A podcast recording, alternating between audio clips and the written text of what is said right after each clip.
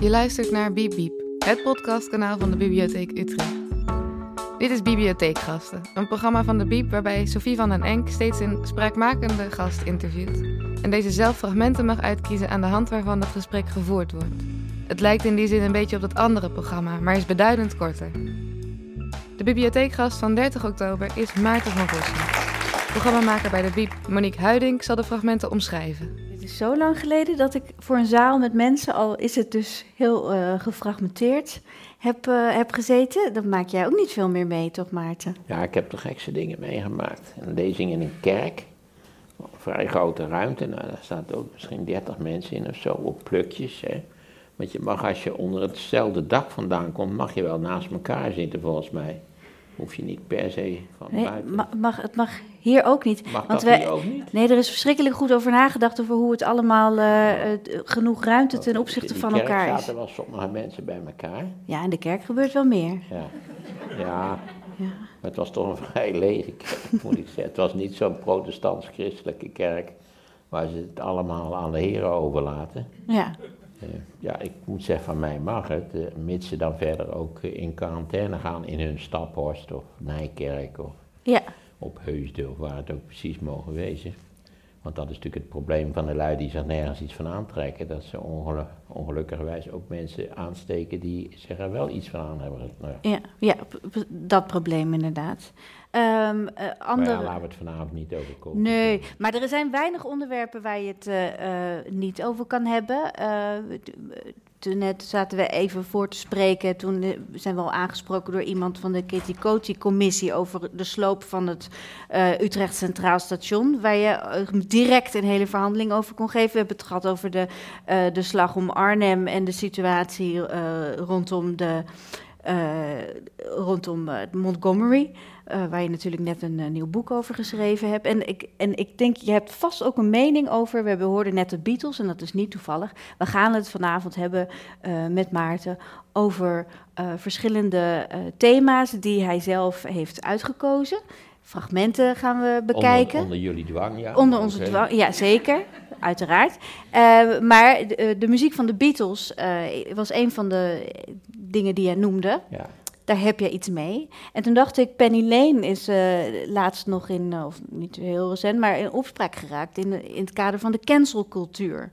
Oh, dat wist ik helemaal nee, nee, het nummer moet worden afgeschaft, of in ieder geval een nieuwe titel krijgen, want Penny Lane uh, dat is iemand met een foute geschiedenis. Dat is de, de straat, hè, de, die ja. Penny Lane straat. Uh, in, in, in... Meneer Penny deugde niet? Dus ja, meneer Penny deugde niet, dus heel dat nummer moet er ja, dan. Ja, dat is allemaal wezenloze infantiele lulkoek, daar moeten we ons uh, niet te veel van aantrekken. Ook het, het, beeld van Jan Pieterszoon Koen moet gewoon blijven staan en van Van Heuts ook.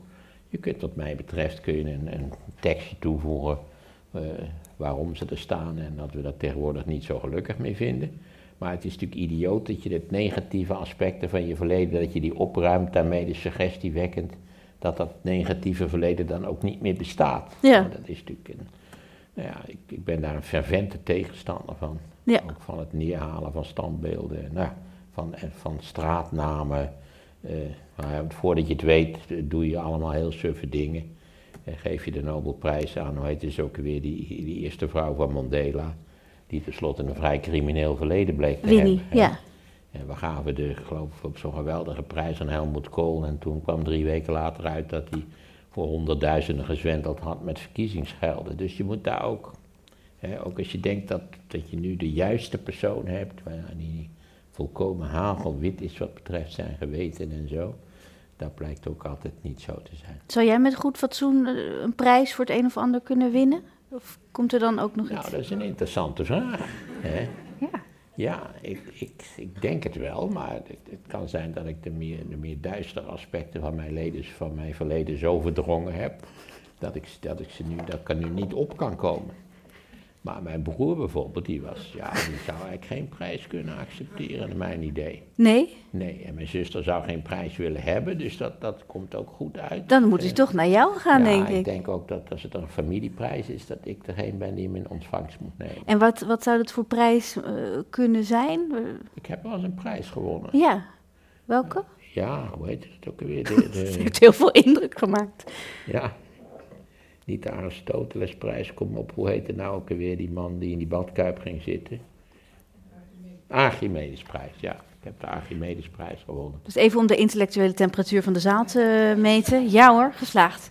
Dat klopt, de Archimedesprijs, ja. Hè? Wat riep je ook alweer? Herzen, ja, eh, ik, heb, ik heb het gevonden. Ja. Want wat ontdekte die? Dat de verplaatste hoeveelheid water natuurlijk gelijk is aan de druk, aan de opwaartse druk. Het is maar dat je er even op moet komen. Het gekke is dat ook dingen die u volkomen vanzelfsprekend, als volkomen vanzelfsprekend beschouwt, dat mensen dat ooit een keer bedacht hebben. En een keer ook op die manier moeten hebben hoe lang kunnen het geduurd formuleren. heeft voordat ze een beetje een redelijk ontwerp van een fiets hadden.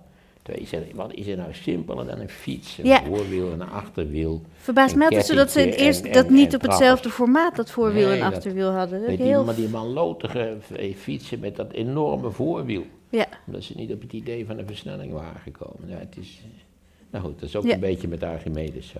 En er was een Archimedesprijs, en nou weet ik het weer, dat was voor de popularisering van de wetenschap. Nou, daar was ik wel, wel gelukkig mee.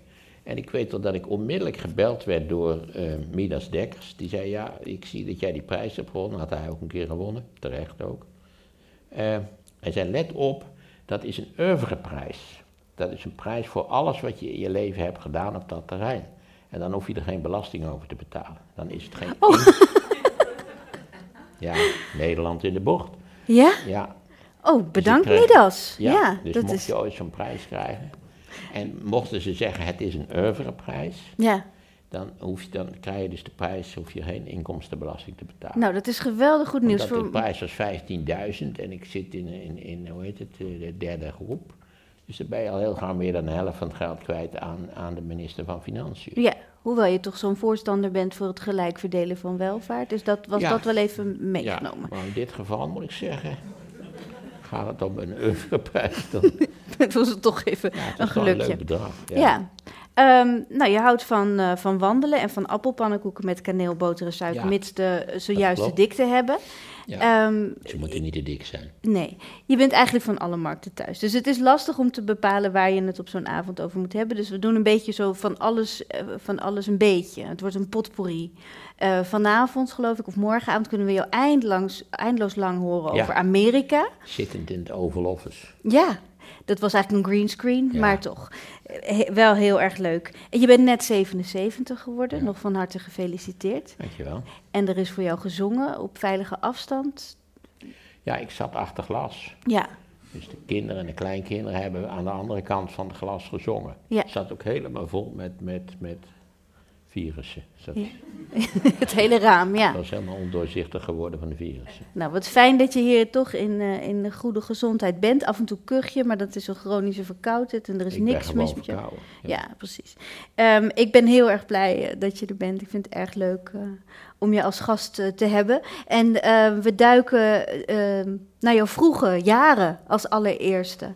Je hebt niet bijzonder veel plezier beleefd aan het naar school gaan. Nee. Maar wat wel heel fijn was, was dat je leerde lezen. Zo kon je alle boeken die je moeder had voorgelezen zelf lezen. Ja, en, en al, die, al die dingen waar je plaatjes had gekeken, bijvoorbeeld de Verkade-albums, of zelfs eh, nou, ook het, dat, ik voor, dat ik ook een beetje Engels leerde lezen. Mijn, mijn grootouders hadden een, een leesportefeuille waarin de Saturday Evening Post zat en Life en Look, nou, ja, maar die bladen die allemaal al verdwenen zijn overigens. En dat irriteerde mij ook grenzeloos dat ik, dat ik niet kon lezen wat eronder stond. Hoe oud was je dat je je ging realiseren dat je je grenzeloos irriteerde aan het feit dat je het nog niet kon lezen? Nou, ik denk dat ik toen een jaar of nog geen tien, denk ik. ja, Ik ben altijd nogal vrij nieuwsgierig geweest. ja. Sterker nog, het is, het is verbazingwekkend dat zoveel mensen helemaal niet nieuwsgierig zijn. Behalve naar de vraag of Go Ahead vanavond gewonnen heeft. Ja. Dat vind ik altijd wel wat teleurstellend, ja. En die nieuwsgierigheid die manifesteerde zich in eerste instantie in fantasie, verhalen, zoals eh, hè, De Wind in de Wilgen. Ja, dat, mijn moeder had dat geselecteerd. Ik zou niet weten waarom. Eigenlijk op het moment dat ik, dat is ook een nuttige waarschuwing voor iedereen in de zaal, op het moment dat ik allerlei dingen dacht, dat zou ik eens even aan mijn moeder moeten vragen, eh, was ze dementerende. Oh, En zei altijd enigszins bits, dat weet ik niet meer. Ja. Dus vraag het op tijd. Uw ouders zijn plotseling weg. Mijn vader is plotseling gestorven toen hij 71 was. Mijn moeder is weliswaar enorm oud geworden, maar was de laatste jaren van haar leven volkomen dement.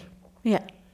Eh, Dus let op dat u ten eerste dat u ook goed ziet wat de eerste tekenen zijn. Want de je denkt, eerst, het duurt een hele tijd voordat je realiseert dat het feit dat je moeder elke zondag de broodjes laat verbranden, dat dat niet toevallig is, maar dat dat een structureel probleem is geworden. Dus vraag op tijd aan uw ouders eh, hoe het zit, Ja. hoe ze elkaar ontmoet hebben, of ze wel eens gedacht hebben wat een zeikert. eh nou ja, al, al die dingen die je graag zou willen vragen. Wat had jij dan graag willen vragen? Waarom ze de wind Nou. in de wilg had geselecteerd? Ja, nu ik daar zo even over na zit te denken, en Winnie de Pooh, eh, want het zijn in feite hele voortreffelijke klassiekers. Ze heeft ook wel wa- ja, waardeloze boeken, dat moet, vind ik moeilijk te zeggen. Ze heb- heeft ook voorgelezen Suizenbol en Beidepink. Dat was een meesterlijk boek van twee kabouters die op zoek waren naar het boekje waar alles in staat. Wat op zichzelf wel passend is eigenlijk voor mijn latere leven. Ja. En dat was geschreven door de vrouw van Martin Toonder, waarvan ik nu niet, misschien weet u dat als u Archimedes weet, dan weet u dit misschien ook wel. de vrouw van eh Martin Toonder had dat geschreven. Ja. Mhm. Maar dit waren, de, de- eh, dat ging dan over Twee kabouters. twee kabouters. Dat is dus wel echt van de... Suizenbollen bij de pink. Ja, ja. En dan had je nog de grijsgroen, groezelige Limpopo-rivier. Dat is het enige wat ik van, die, van dat boek me herinner. Ja. En dat heb ik ook wel eens gewoon ingetypt. En dan krijg je inderdaad de titel van een boek en een auteur, ben ik nou alweer vergeten allemaal. Er werd, ja, mijn moeder was een, eh, een kloeke voorlezer. Ja, maar dat haalde het dus niet bij Winnie de Pooh en, en, en bij de wind Heeft in de wilgen. goed- Nou, die vond ik allebei erg goed. Ja, En, eh, wat nou, was daar zo goed moet aan? Iets, je moet iets opgeven. Ja. Maar kijk, ik vond Niels Holgersson ook geweldig. Het, het wonderlijke feit doet ze voor dat als je dan zelf kinderen hebt, dat je ze dolgraag die boeken wil voorlezen die jij zo ontzettend leuk vond. En nou, dat was maar een heel matig genoeg. Vooral Niels Holgersson vonden ze strontvervelend Ja? werkelijk. Ja, zolang die vos erin voorkomt smeren, hè, zolang het kwaad nog benoemd wordt, eh, is het, vonden ze het wel lollig. Hè. Maar daarna komen allerlei lange stukken waar ze gewoon de oogjes niet open konden. Maar goed, was ook de bedoeling om ze in slaap te lezen, dat dan natuurlijk weer wel. Maar ik was toch teleurgesteld. Ik denk, Zelfs ik, ik, in- Niels zelfs Holgersson, ik ga het Zelfs voorlezen. in Tolkien, want ik heb de hele In de Ban van de Ring voorgelezen, 1100 pagina's. Ja? Ja, waren ook wel wat pagina's waar ze toch niet zo meer bij de les bleven. Nee. Ja, en dan vonden ze ook boeken leuk die ik niet zo leuk vond. Dus ik heb een hoop Roald Dahl voor moeten lezen. En dat vond jij niet zo heel geweldig? Nou, die oma die, door dat, die, die, die drinkt iets en dan schiet ze door het dak heen. Mm. Nou, mijn kinderen die kropen over de grond van het lachen, zegt. Dat vonden ze wel zo hilarisch, dat ik altijd dacht van, hij heeft er ook iets lollers in gestopt. Hè? Ja, Met die Frop Skottel, dat, ze, dat de koningin eh, omhoog schiet. Ja, dat vinden ze bij mij ook heel Ja? leuk. Ja, dat is echt een eh, evergreen. Ja, ik was niet zo'n geweldige Roald Dahl liefhebber. Nee, nee. Maar wat is Even er... afgezien van dat schitterende verhaal over, eh, wel gefeliciteerd mevrouw Hitler, met de geboorte van een gezonde zoon. Begrijpt u hoe geestig dit is? Nee, doe nog een keer. Ik miste hem even. Het is een heel verhaal over een mevrouw, die heet Hitler, die mevrouw heet Hitler. Och ja, ja. En, eh, de verhaal. dokter, en het is een hele moeizame bevalling. Ja. En de eerste, die, heeft al twee kinderen gehad die dood geboren werden. Nou, nou, goed, dat wordt allemaal aangekaart. Het is een kort verhaal, dat wel. Dan komt een hele moeizame bevalling. En slotpassage, de laatste zin, is wel gefeliciteerd mevrouw Hitler met de geboorte van een gezonde zoon. Ja. Ik, begrijp het heel goed nu. Ja, Ik was even afgeleid door de Lord of the Rings, want we waren ja nu die film volgende- niks mee. Nee, Nee, want ook die Frodo, dat is helemaal verkeerd. Zo'n lulde behanger is dat, zeg. jongen, jongen, jongen. Dat is zo teleurstellend, die films van boeken waar je dol op bent. Hè? Die, we hebben Niels Holgersson volledig verkracht door, door Japanse striptekenaars met een soort sprekende hamster erbij. ja, we hebben het nadrukkelijk over Oh, de, over de boeken. Wat erg. Wat betekende lezen voor jou als kind? Ja, ik, ik, nou, ik was dol op lezen. Mijn, mijn moeder, ik hoor mijn moeder nog zeggen, ga toch eens buiten spelen zoals gewone kinderen. En dan weet je al de doodsangst van ouders dat ze een kind hebben gekregen wat niet helemaal goed snik is. hè. Ja, Hij leest. Hij Nou, leest. Ja, dat is ook wel dat je denkt, tegenwoordig kun je daar een prijs voor winnen als je leest als kind. Maar de- toen was het, ja, zij vond dat ik op straat moest spelen. Andere jongens op hun bek moest slaan. En waarom was dat zo fijn om dan maar eindeloos te lezen en niet jongens op hun bek te slaan? Want dat vinden de meeste jongetjes toch geweldig. Ja, terwijl ik vond dat vreselijk. Ja. Ik vond ook dat gestoei van stoeien van jongens onder elkaar. Dat steeds tegen elkaar aanduwen en bonken. Dat, dat, en dat, dat voortdurende laten van boeren. En dat dan nog leuk vinden ook. Ik vond echt, jonge mannen, dat is een drama in allerlei opzichten. Ja, De mannen beginnen pas iets te worden als het testosteron in de enkel zakt. En, en daarvoor is het eh, meestal een, een vrij hopeloze types. ja. jouw moeder was eigenlijk de, de, de, de, geslaagde doelstelling van laat jij al jongen genoeg jongen zijn. Die campagne ja. was voor haar niet nodig, maar eh, jij... Ik moest vooral een beetje, een beetje jongensachtig zijn. Nee, ja, Ik werd geplaagd op school. ja. Dat kwam er nog bij. Dus dan zei ze ook altijd, sla dat erop. Maar dat heb ik nooit in me gehad om erop te slaan. Wat deed je dan? Ja, ik weet niet wat ik deed eigenlijk. Ik, ik hoopte mij uit de voeten te maken. Of ik stak over en ik ging op de andere trottoir lopen. Of nou ja, allemaal die van die, van die mechanieken die je vanzelf leert als je... Klaarblijkelijk door andere kinderen niet als een normaal kind wordt gezien. Want dat is natuurlijk het grote raadsel. Ik vond mezelf heel normaal, vind ik tot op de dag van vandaag. Maar dat vonden andere kinderen helemaal niet. Ja, En pas toen ik op het gymnasium kwam, daar bleek het vol te zitten met van die bleke jongetjes. Hè, die geen geschaafde knieën hadden, zal ik maar zeggen. Die niet de hele dag tegen je aanbonkten. Hè. Eh, Ook allemaal een beetje neurderige types. En ik had op, eh, op het gymnasium had ik echt hele leuke vrienden. Allemaal aardige jongens, die Ja. ook wel eens een boek lazen. ja, Nou, neem dat de Tolkien. Ik weet dat het eerste deel verscheen. Ik denk ergens halverwege de jaren 50. En een van ons zei, ik heb nou toch nog een leuk boek gelezen. In de band van de ring. En, en nou, wij hebben dat ook allemaal gelezen, we ook allemaal geweld. Maar die twee laatste delen, die waren er, waren er nog niet. Die moesten nog vertaald worden. Dat is vertaald door Max Schuchart. Het is heel goed vertaald. Hij heeft er ook een prijs voor gekregen. Al vond ik later, voelde ik mij wel opgelicht dat het is niet Balings, maar het is Baggins. Oh, en je dacht van, dat, is dat, dat hadden ze Ja. toch beter moeten, Ja, had hij beter moeten vertalen. had hij geen prijs voor hij, dat verdiend. hij van Baggins Balings heeft gemaakt, maar ik was daar toch niet gelukkig mee. Nee, je had beter gewoon Baggins kunnen blijven. Het was een hele cultuur bij ons. Ja, Wij vonden het ook eigenlijk jammer dat het boek vervolgens wereldberoemd werd.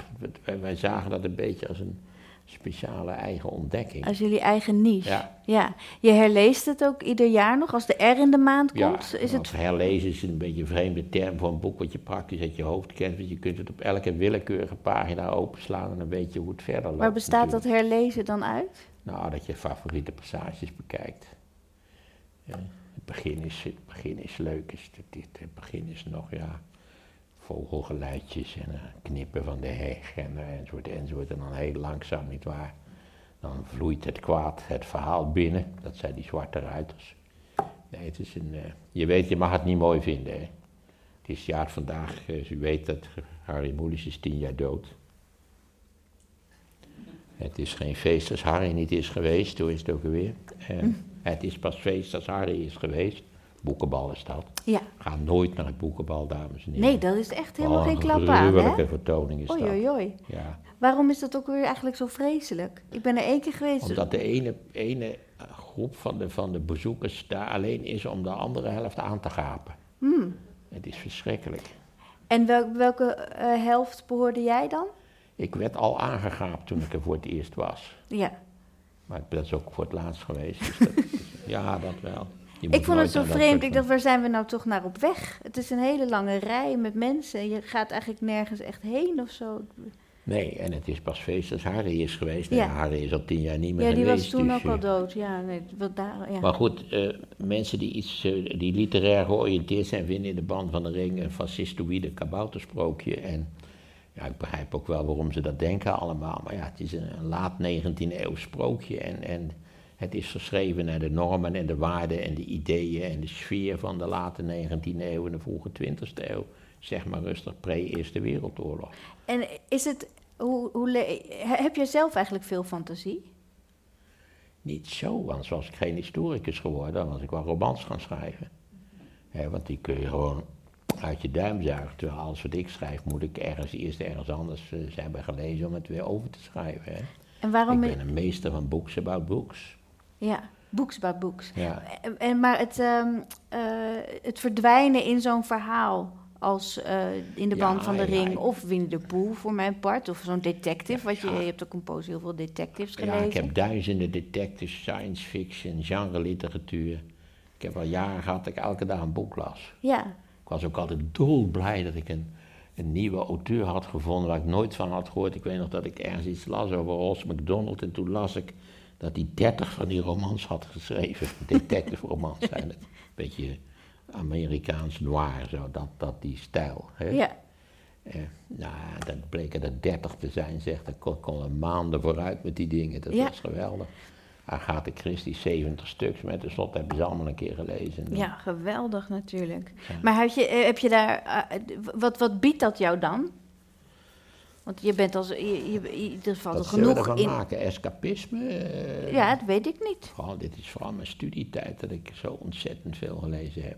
Maar dat is helemaal, u denkt natuurlijk allemaal Tolstoy en zo, maar dat is helemaal niet zo. Ik heb al die, al die echte klassiekers van de top 100, zou ik maar zeggen, pas de laatste 20 jaar gelezen, doordat ik zo'n leesgezelschap heb. Ja, Begin een leesgezelschap, dames en heren, maar misschien heeft u er alleen. Wie heeft er een leesgezelschap? Nou, dat houdt niet over. drie. Ja, Drie en- leesgezelschappen. En de vingers gaan zo aarzelend omhoog dat men zich kennelijk schaamt voor het feit dat je al die prachtige romans alleen onder lichte dwang hebt gelezen. hè? Want dat is het, je moet dan eindelijk, moet je de... Maar wie van u heeft Anna Karenina gelezen? Nou, ook hier is nog een wereld te winnen. Jongen, jongen, jongens, duizend pagina's, een fantastische roman. En de vertaler heeft er een hele geestig stukje over geschreven. Ten eerste over de problemen van het vertalen van Russisch. Wie zegt dat Russisch geen lidwoorden heeft? Eh, ja, dat heb ik wel eens begrepen Ah, inderdaad van een nou ja, Russische is, vriendin. eh, maar dat lijkt Een me... hele lastige zaak natuurlijk. Maar hoezo? En de vertaler schrijft ook van, ja, waar gaat Anna Karenina eigenlijk over? Nou, u denkt natuurlijk over die, dat zal tenslotte onder de trein komt. Maar hij zegt ook, het gaat eigenlijk nergens over. En dat is de enorme kracht van die roman. Mhm. Hij kan vijf bladzijden schrijven over het, het, het maaien van gras met een zeis. Ja.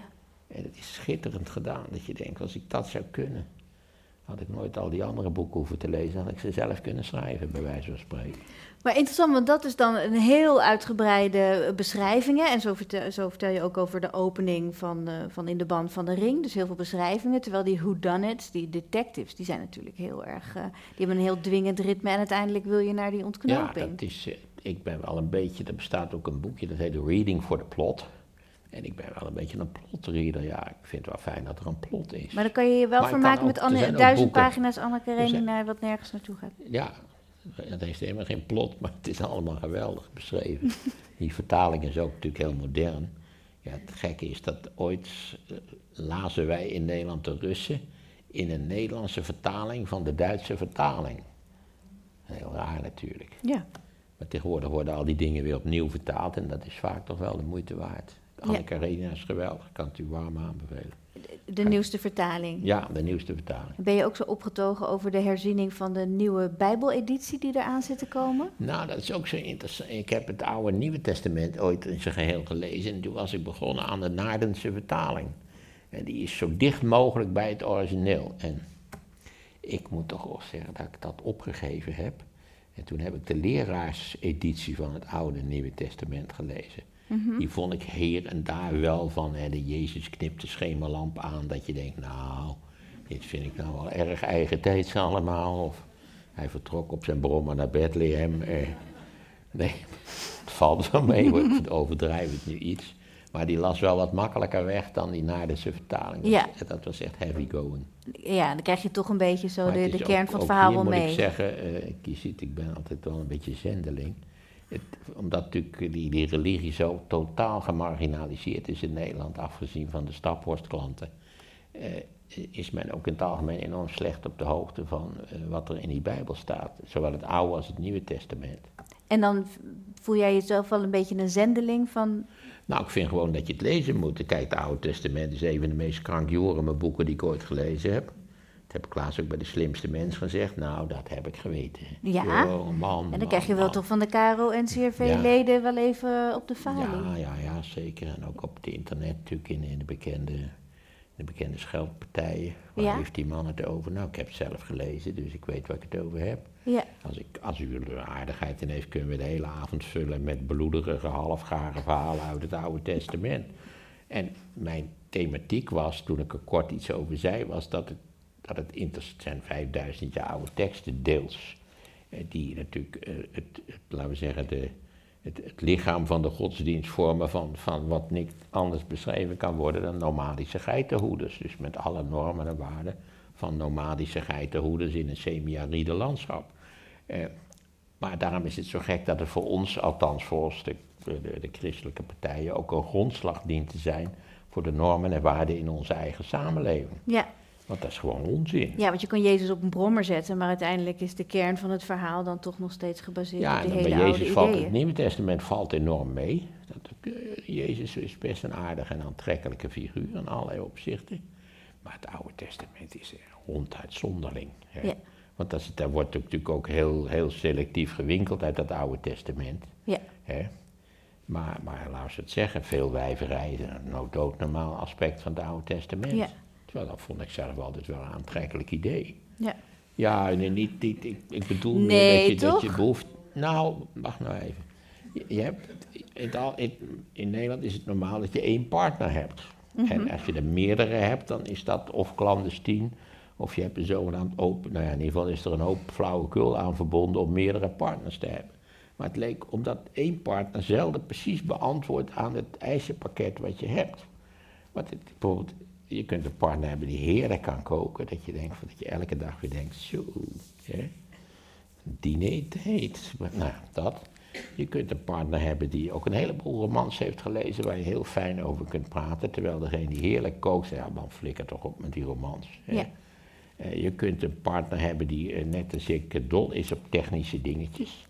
Hè, dus daarvoor is het heel nuttig dat je een beta-partner hebt omdat ik de meeste mensen die ik ken zijn alfa's en zijn ook vaak zulke hopeloze geesten. Lui, ook geestelijke luiwammers in allerlei opzichten. Ja, daar kan ik je verschrikkelijke verhalen van vertellen. Dus je hebt, je hebt eigenlijk een, een- een- een- nou, je hebt wel veel nood op je zang. Dit Ja, verrast me zat- nou een ja, beetje. je bent al zat- zo lang bij zat- je vrouw. Ja, ik zat net te lezen over Osama Bin Laden. Die had vijf vrouwen. Ja, eh, Die die overigens waardeloos behandelde. Maar goed, dat is in die religie een vrij normaal patroon. Maar ik dacht vijf, dat zou bij mij net, denk ik, aan, aan de meeste eisen zou het Ja. dan wel kunnen voldoen. En heb je het thuis wel eens voorgelegd?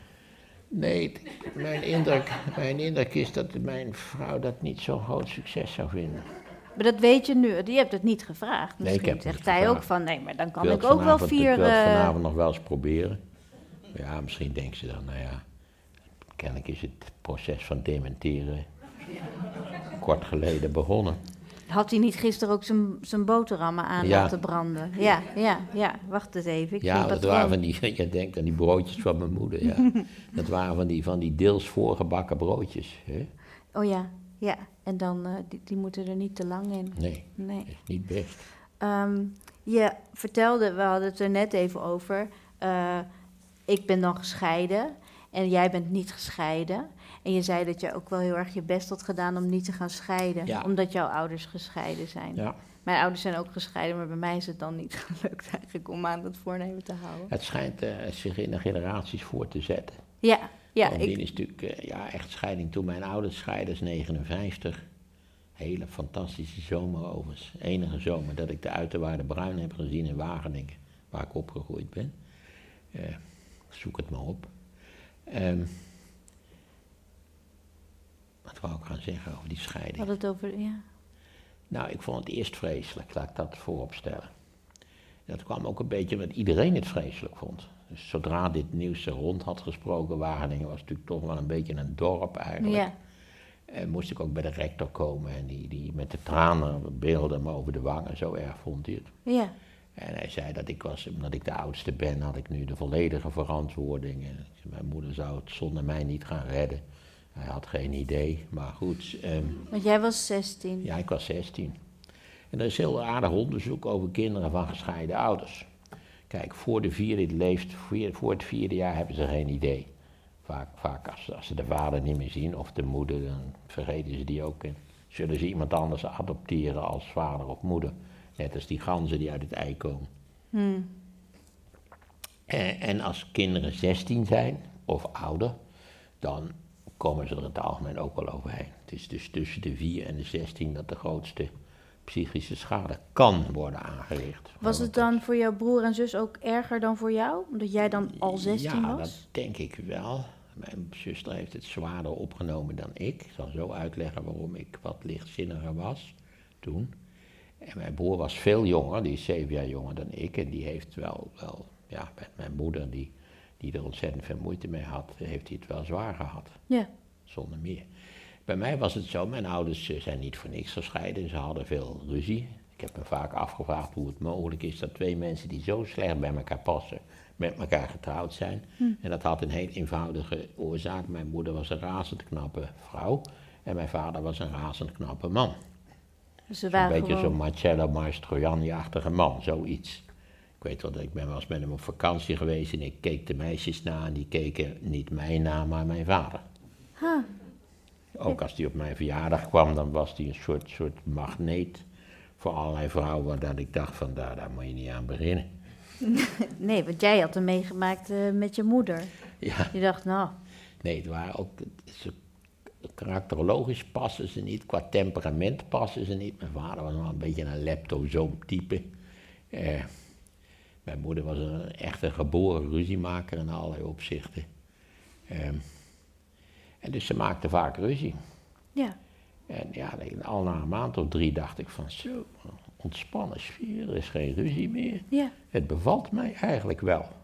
Dus voor jou was het een ja, goede beslissing. Ik, zag het wel als een bevrijding. En bovendien, ja, 59, ik ben in 62 gaan studeren. Toen was ik natuurlijk ook niet meer thuis. Nee, nee. Dus ik had er eigenlijk niet zo vreselijk veel problemen mee. Dat is nog een veel wonderlijker verschijnsel. Dat normaal gesproken eh, ga je niet bij je vader op bezoek. Maar als je ouders gescheiden zijn, ga je bij je vader op bezoek. Ja. Ik was bij mijn moeder achtergebleven. En ik heb nog nooit eigenlijk zoveel met mijn vader gepraat als bij die bezoeken na de scheiding. Want ja, je moet, je moet wel iets zeggen. Je kunt niet een beetje stommetje gaan zitten spelen. Nee. En we waren ook de fase voorbij dat je samen zo'n Merkelin-baantje aanlegt. Ja. Was het dan uiteindelijk een betere beslissing? Dat het uit elkaar ging? Voor mij wel. Voor hen zelf. Ja, daar heb ik natuurlijk wel over nagedacht. In hoeverre moet je, moet je proberen om er het beste van te maken. Ik ben zelf wel een voorstander van de zogenaamde Franse oplossing. Heb je er problemen mee met het huwelijk? Kijk eens of je niet een, als man een gezellige vriendin kunt vinden of als vrouw een gezellige vriend.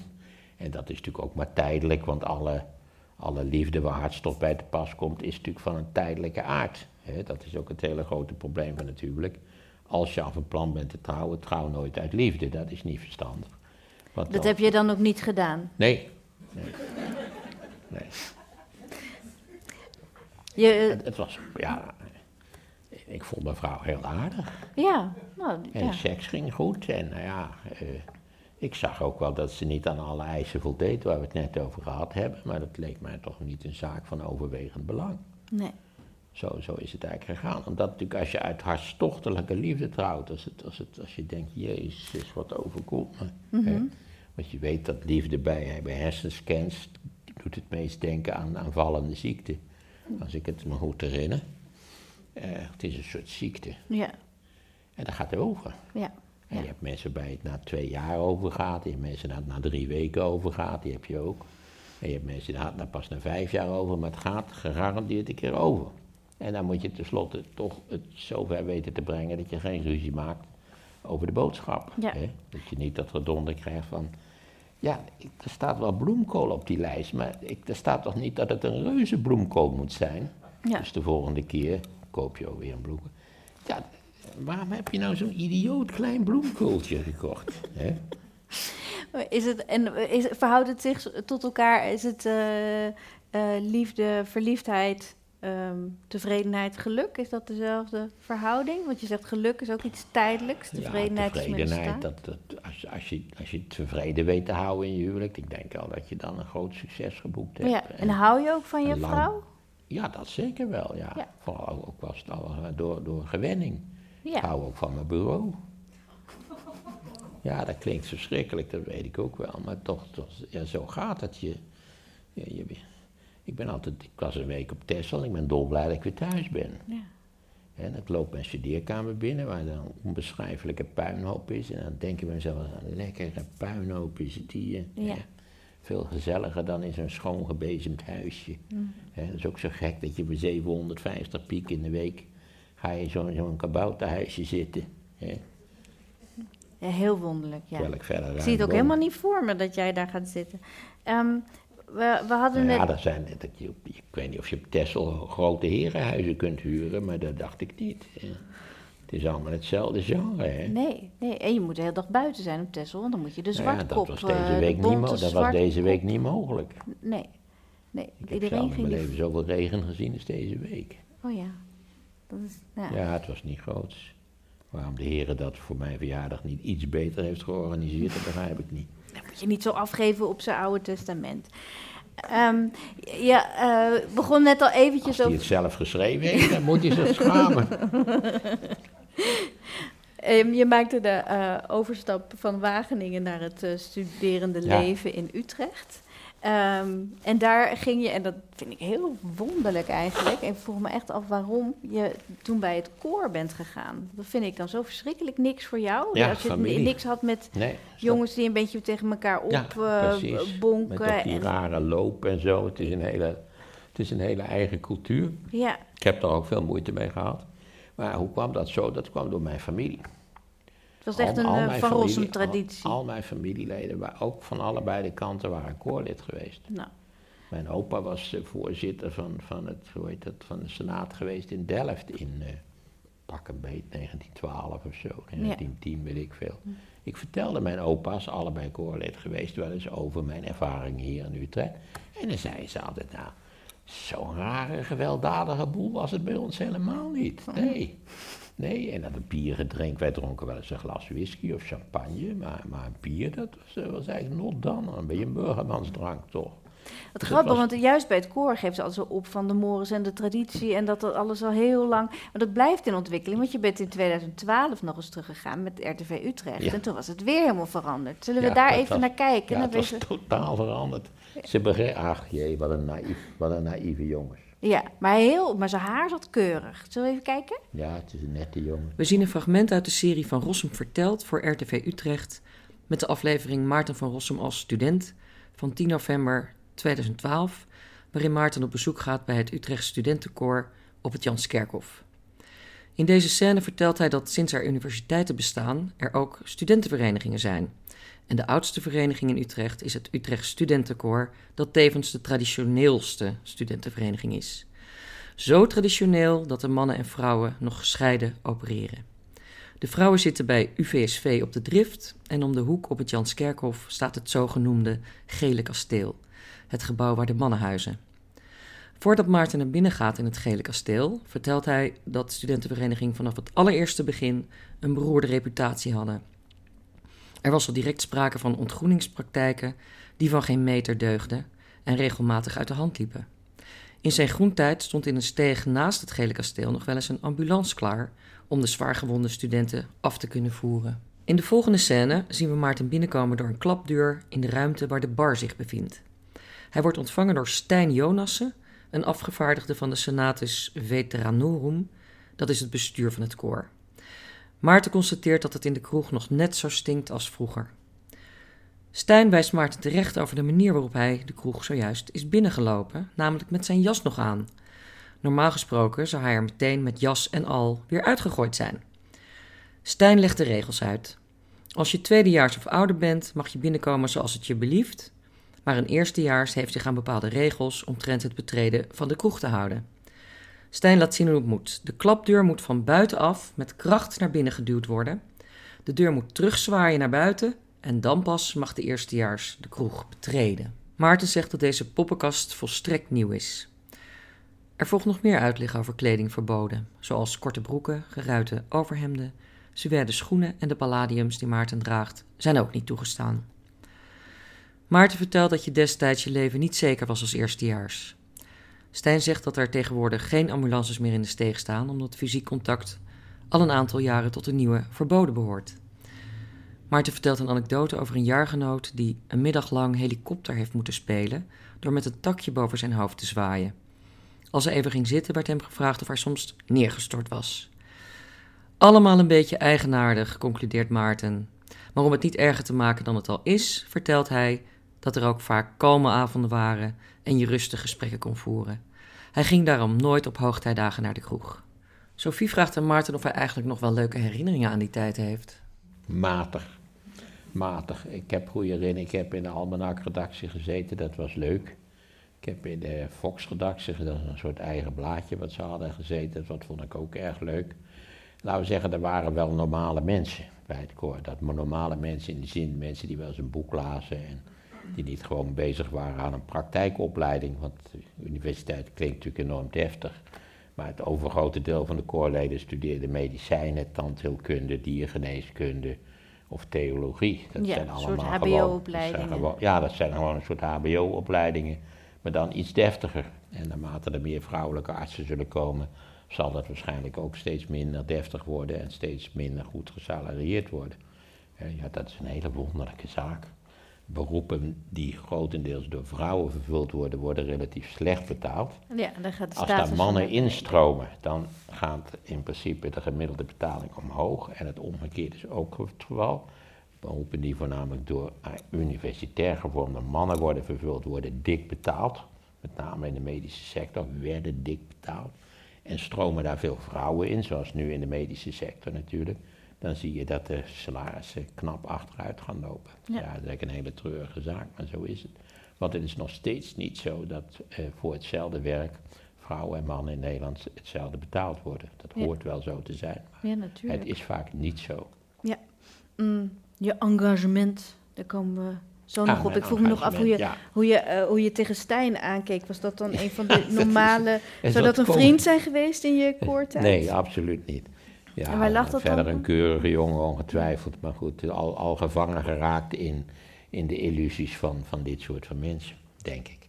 Want het wonderlijke was, het bleek, kijk, de rest van het filmpje ook, er waren allerlei dingen die hij beschouwde als, als eeuwenlange tradities, die ze allemaal de afgelopen 30, 40 jaar hadden uitgevonden, zoals dat die flauwekul met die deur. Met die deur, ja. Dat was gewoon onzin. Ja. Uh, en daar zie je aan dat dat, uh, dat, dat, is, dat, dat, is een hele term voor, dat is, het heet de uh, invention of tradition. De meeste tradities zijn gewoon uitgevonden in de 19e eeuw en dan, dan zijn ze al relatief oud. En heel veel tradities zijn van heel recente datum. Maar dan is iedereen vergeten dat dat zo is. Ja, en waar, waarom doen mensen dat? Tradities bedenken? Omdat ze dol zijn op tradities. Dat ze denken, we houden ons aan de tradities. Zelfs in een familie heb je toch traditievorming. Hè? Nou ja, jij hebt je er ook aan gehouden, want jij bent om die reden lid geworden van dat Ja, god, ik wist wel dat als ik, als ik lid van Unitas was geworden, of als ik uh, überhaupt nergens lid van was geworden, ja, dan zou ik, uh, waarom ben je van die knorrentroep lid geworden, wat is dat voor onzin? Ik moet zeggen dat mijn opa ook een aanzienlijke extra bijdrage leverde aan mijn jaarlijkse kosten. Als ik maar lid van het koor werd. Zo, echt? Ja, zeker. Ik geloof in dat jaar, die eerste jaar wel duizend gulden of zo. Wat toen een vermogen was. Ja, een aanzienlijk bedrag. Ja, je moest ook een rok kopen. En, en, ja. oh ja. Er hoorden allerlei poppenkast hoorden erbij. En zijn je kinderen ook lid geworden van het koor? Nou, dat is een hoogst interessante vraag. En het antwoord ook. Uh, Want mijn zoon die was hier natuurlijk in Utrecht opgegroeid. En als hij ergens wel een onbeschrijfelijke teringhekel aan had gekregen, dan was het wel koorleden in de gezellige cafés waar hij heen ging. Ja. Die altijd praatjes hadden en nou ja, ze gedragen zich in de publieke ruimte vaak wel, ja, je kan je er iets wel bijzonder banaal. Ja. Uh, en mijn dochter is in Amsterdam gaan studeren en is een heel enthousiast koorlid geworden. En, en ook uh, voorzitter van haar dispuut en, van alles en nog wat. En heeft er nog een immense kennissenkring aan overgehouden. Dus ze hebben twee tot. Ik heb ook gezegd, jongens, ik, ik ga me daar niet over uitspreken. Je mag doen wat je wil. Je kunt niet lid worden, wel lid worden. kan me niet verrekken wat je doet. Eh, en zo is het gelopen. Dus de ene is er vrij welbewust tegen gekozen en de ander voor. Maar ze kregen allebei gewoon duizend gulden per jaar? Nou, ik zal daar dit van zeggen. Zij kregen een hele ruime toelage. Eh, bovendien hebben ze ook het maximale bedrag geleend. En toen bleek dat dat toch een beetje een hinderpaal was in sommige opzichten, heb ik dat ook eh, versneld afgelost. Ja. Dus kortom, ze zijn niets tekort gekomen. je, wat een geweldige vader ben jij. Ja, allemaal te danken aan de media. Ja, Want als wetenschappelijk medewerker eh, was dit niet gebeurd, kan ik je wel zeggen. Die, die mediacarrière die ben je eigenlijk ingerold door, eh, door je keuze, of is het meer een toevallige samenloop van omstandigheden geweest, eh, je te profileren als Amerika. Ja, ja, ja, dat was een volstrekt toevallige samenloop van omstandigheden. Want je werd gevraagd om een, om een boek te schrijven over de geschiedenis van Amerika in de 20e nee, nee, eeuw. nee, het is anders gegaan. Oké. Het is anders gegaan. Ik moet zeggen dat ik al interesse had gekregen in Amerikaanse presidentsverkiezingen. Ik vond het wel een vrij eh, interessant spektakel. Een waanzinnige kermisvertoning. Dat was het ook al in de jaren 50 en 60. Toen al. Ik denk daar nu heel anders over. Ik vind het nu eigenlijk in allerlei opzichten een aanfluiting voor, voor alles wat, wat serieus is aan een democratisch systeem. Maar goed, ik vond het toen hartstikke interessant. En je moet, ja, ik zag het toen tegen de achtergrond van Nederlandse verkiezingscampagnes die wel ontzettend vervelend waren. Dat stond er voornamelijk uit dat CDA'ers op de grote markt van Zutphen in zo'n tentje met een oude tennisbal eh, blik, blikjes ondersteboven gingen gooien. Dat was meestal het hoogtepunt van de campagne. Eh, dat, het was verschrikkelijk, net zo goed als de kabinet, ook kabinet Marijnen. Ja, wie weet nog wie de Victor, maar zegt het jou nog wat, Victor Marijnen? Nee, Nou ja, daar heb je dan. Ik ken iets, ja, het is misschien ook net iets voor mijn tijd. Ik deed altijd met die eerstejaars, zoals ze nog van niks wisten, deden we alle minister-presidenten na de Tweede Wereldoorlog. Oh ja. nou, dat was ook een bloedbad, kan ik je wel zeggen. een bloedbad. Ja, Ze wisten er meestal maar twee. Ja, namelijk degene die er net zat terwijl zij studeerde en, en, en Willem Drees natuurlijk. Terwijl er zijn er wel meer geweest. Ehm, ja, ik had een boekje gekocht over de Amerikaanse presidentsverkiezingen, Making of the President, van Theodore White. Gaat over de campagne van 60, Kennedy tegen Nixon, Held tegen Schoft. Hè? Terwijl ze in feite niets van elkaar afweken qua opvattingen. En Kennedy eigenlijk in allerlei opzichten een veel grotere schoft was dan Nixon. Zij het wel wat minder paranoïde. Eh, en ja, ik vond het fascinerend. En toen kwamen de, was de campagne van 64 gaande, daar was niet veel te beleven. Dus Goldwater tegen Johnson. Nou ja, dat was een landslide overwinning. Dus dat was niet echt interessant. En toen kwam 68, wat natuurlijk ja, alle denkbare opzichten, maar het allereerste moment was dat zo opwindend, dramatisch, tragisch, alles wat je ervan wil maken. En tenslotte, niet waar, werd Nixon gekozen. Ik bedoel, dieper, ja, je denkt nu wel eens dieper kunnen ze niet zinken, maar het verleden, is, nou, ook, toch, ja. het verleden is Eh, ook niet al te geweldig geweest nee. natuurlijk. En, En toen, hoe, hoe volgde je dat in die tijd? Want nu... eh, eh, ik was geabonneerd geraakt op de Herald Tribune. Die kon je in, Ne- in Nederland werd die, werd die met de hand bezorgd, hand delivered. Waarschijnlijk, ik weet niet of ik de enige was in Utrecht, maar er verscheen altijd een autootje en dan kwamen die mannen, die deden Herald Tribune in de bus. En ook, ook, ook toen ik nog studeerde. Ik las ook The Economist. Dat, die had in het algemeen ook heel goede berichten over de Amerikaanse verkiezingen. En toen eh, kwam er een, eh, de oude hoogleraar ging dood, C.D. Brand ging dood, plotseling heel onverwachts. Ik weet nog dat ik tegen mijn echtgenote zei, we waren toen al getrouwd, zeg ik moet nou eindelijk eens tentamen doen, contemporaine geschiedenis, bij Brand. Waarop mijn vrouw koeltjes van achter de krant zei, die is dood. Zei, zo, dat is interessant. Hoe gaan we dat oplossen, dat probleem? ja, dus ik neem niet Ja, aan dat was je... toen is er een, een tijdelijke invaller geweest, dat was Dietrich. Je hebt toch dat examen wel moeten doen, denk ik. Ja, ik heb Ja? het gedaan, ja. Nee, ik heb altijd heel eh, goede cijfers gehaald hoor. Dat, eh, ik heb altijd begrepen, kijk, ik vond het toch allemaal vrij makkelijk. Je hebt toch ook geschiedenis gedaan? Ik heb eh, Amerikanistiek gestudeerd. Ja, van Ja. ontzettend makkelijk vak. Ja, vreselijk makkelijk.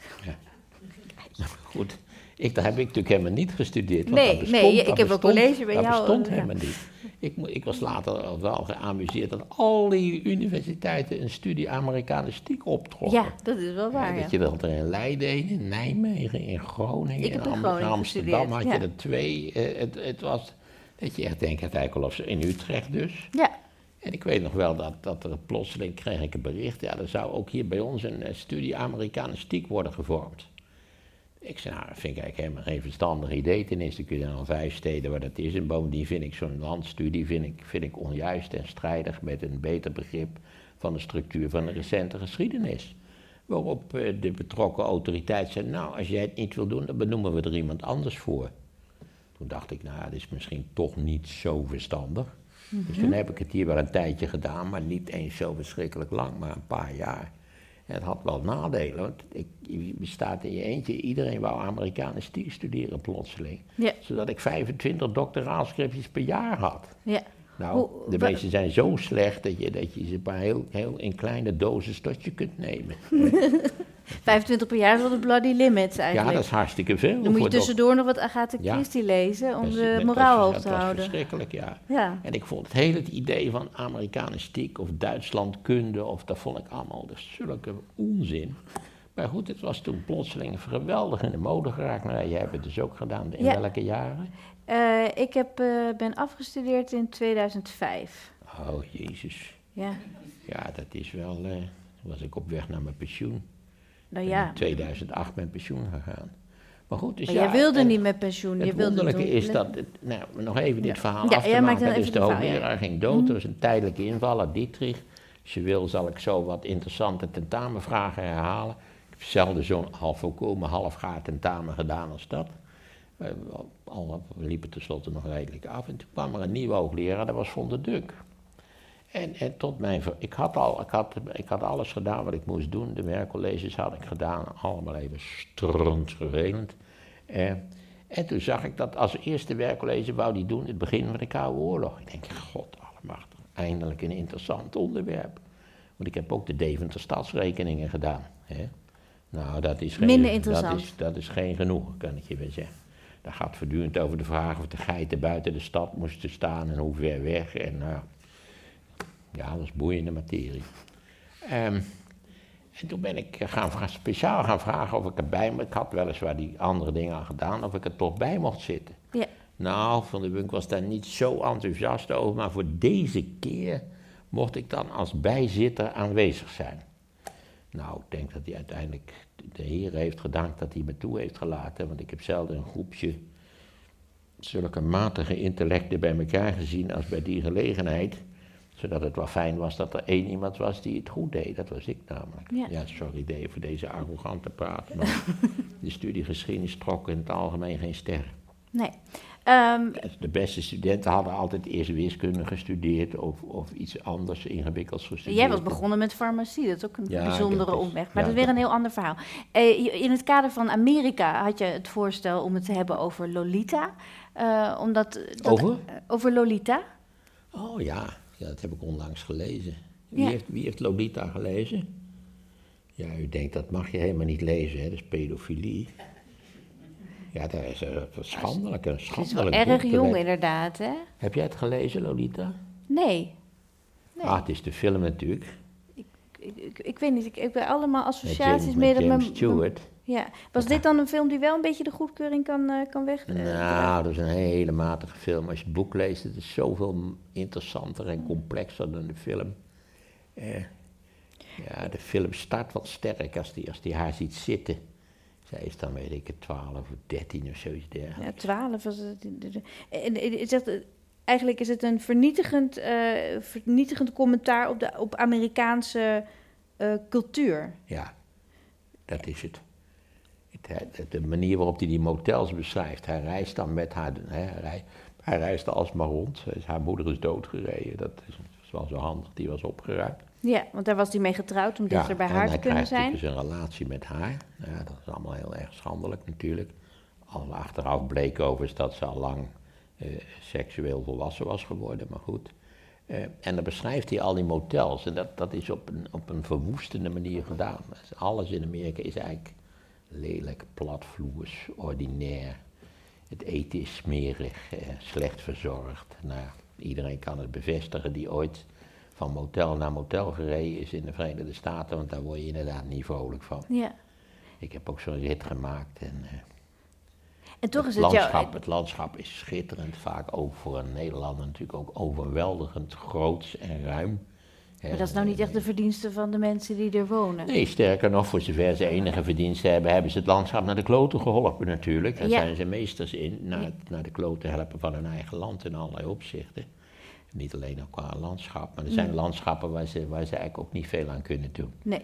Dus als je, als je met de auto rijdt van Las Vegas naar eh, Salt Lake City, Zo'n acht, negen uur rijden, dat is, dat is echt een overweldigende ervaring. Eh, Hou je, hou je ook van Amerika? Ook wel, ja. Ja, ik ben wel. Houden van is sowieso natuurlijk een raar begrip. Hou je van Frankrijk? Nou, hoe zei ze ook weer? eh, Parijs is een mooie stad, maar jammer dat de Fransen wonen. Ja, ja dat is een Eh, veelgehoorde dat- uitspraak. Ja, gehoorde Frankrijk. uitspraak, ja. Ik, ik weet niet of je van een land kunt houden, dat, dat vind Ja, kom dat je er graag? hangt er vanaf waar het is.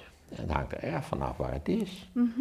Ik, ik vind Boston een hartstikke fijne stad. Eh, Mijn, mijn dochter heeft daar een jaar gestudeerd, zodat ik kwam er dan nog wel eens. Ik heb een familie. Je hebt een bosje in New York gewoond. Ja, ik heb een eh, drie kwart jaar, nee, iets minder, een half jaar in New York gewoond en, een- en nog een aantal maanden in Madison, Wisconsin. Toen was, met, toen was Wisconsin nog een heel beschaafde staat. Je weet Ja. dat dat ook, daar is ook een eind aan gekomen. Ja, Het is nu inderdaad. ook wel, ze zullen nu wel weer voor Biden stemmen, denk ik, maar goed. Maar de Ehm, stembiljetten worden niet meer Maar ja, meegeteld. het zuiden maakte op mij eh, altijd een benauwende indruk. Ik, heb, ik had niks met het zuiden. Ik was een week in Oxford, Mississippi geweest. Wat een klote stad, wat een klote staat, wat een... ehm, ja, daar, daar hangt de segregatie, die was natuurlijk al wel beëindigd, maar daar hing de segregatie nog volledig in de lucht. Er staat gewoon nog zo'n groot beeld van, van Lee, hè, de generaal van de, van de zuidelijke Ja, in de, in de ja. burgeroorlog. Ja. Die staat op allerlei plaatsen. Je ziet overal die, die Confederate flag natuurlijk in het zuiden. Ja, je hebt allerlei mensen die dat ding ook gewoon in hun voortuin hebben staan. En je weet, de Confederate flag is een signaal van wij Ik moeten ben- de zwarte ja. niet. Ja, Ik, absoluut. ben, ik ben voor de boreale mens. Ja, Ja, voordat u al te hard lacht om Trump en zijn konijten. We hebben in Nederland ook zo'n partij van de boreale mens. daar gaan we komen we straks nog eh, Oh, op inderdaad. Is, is ehm, Lolita dan interessant voor jou omdat het zo'n kritiek is op Amerika? Nou, het is een schitterende roman, laten we dat voorop stellen. Hè, het is een, een, eh, en, maar ik moet zeggen dat ik de kritiek ook wel met een zeker genoegen las, ja. Ja, ja. Ik, ik heb wel van, ja, dat je zo'n, in, zo'n, eh, hoe heet het, hè, thank God it's Friday. En dat je dan denkt van, nou, dit ziet er op de kaart wel redelijk uit. En dan krijg je een soort schotel. Ja, ik weet niet precies door welke halve haar het bij elkaar gegooid is op die schotel, zo'n berg. En dat je ook denkt, hoe, hoe, hoe krijg ik dit op? Dat krijg ik niet op. En dan zit, zie je twee tafels verder, zit een minuscuul blond meisje, wat ook zo'n berg krijgt. Die ze in een ongekend tempo naar binnen werkt. Dat je denkt van, nou, ze zal er zo wel omvallen, maar nee, ook dat niet. Nee, nee, nee. Je, je kan overigens ook in Amerika kun je heerlijk eten, zeker in Manhattan kun je geweldig eten, maar dan is het ook altijd wel peperduur. ja. Nou, en die restaurants zijn nu wel zo goed als allemaal failliet kaart is of zo. Ja. Ik vond dat je net en vaak als je in, in etnische restaurants ging eten, dan was het vaak lekker en niet zo verschrikkelijk duur. Cubaans bijvoorbeeld, kan ik u warm aanbevelen. Chinees vaak, hoewel die Chinese restaurants wel rare bedrijven zijn. Hè? Nu- Als, u, als u Chinees gaat eten in Amerika, dan moet u enorm goed opletten dat u niet, als u bijvoorbeeld driekwart van uw bord leeg heeft en u kijkt even pijnzend naar boven en u denkt, is je bord weg? Ja.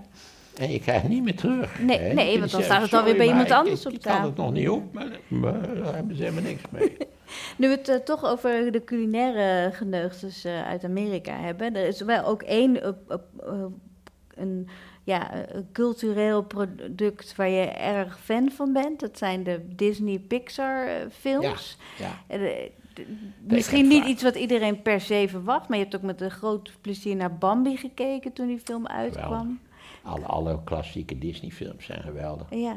Fantasia, niet qua verhaal, is het een beetje ongelukkig, maar goed, het is enorm knap gedaan. Pinocchio is een grootse film, Bambi natuurlijk ook. Wat hebben we nog meer? En je wilde ons vanavond eh, verblijden met Ratatouille. Ach, ook zo'n, voor- vooral met de beginscènes. Ja, zijn- we hebben de beginscène van Ratatouille. Dat er niet alleen maar bagger uit Amerika komt. Ratatouille. We zien de openingsscène van Ratatouille. Hoofdpersoon Remy vliegt samen met een kookboek door de ruit van een huis waar hij met zijn grote familie woont. Remy zegt dat hij zich maar eens moet gaan beraden over zijn leven. Maar er zijn een paar problemen.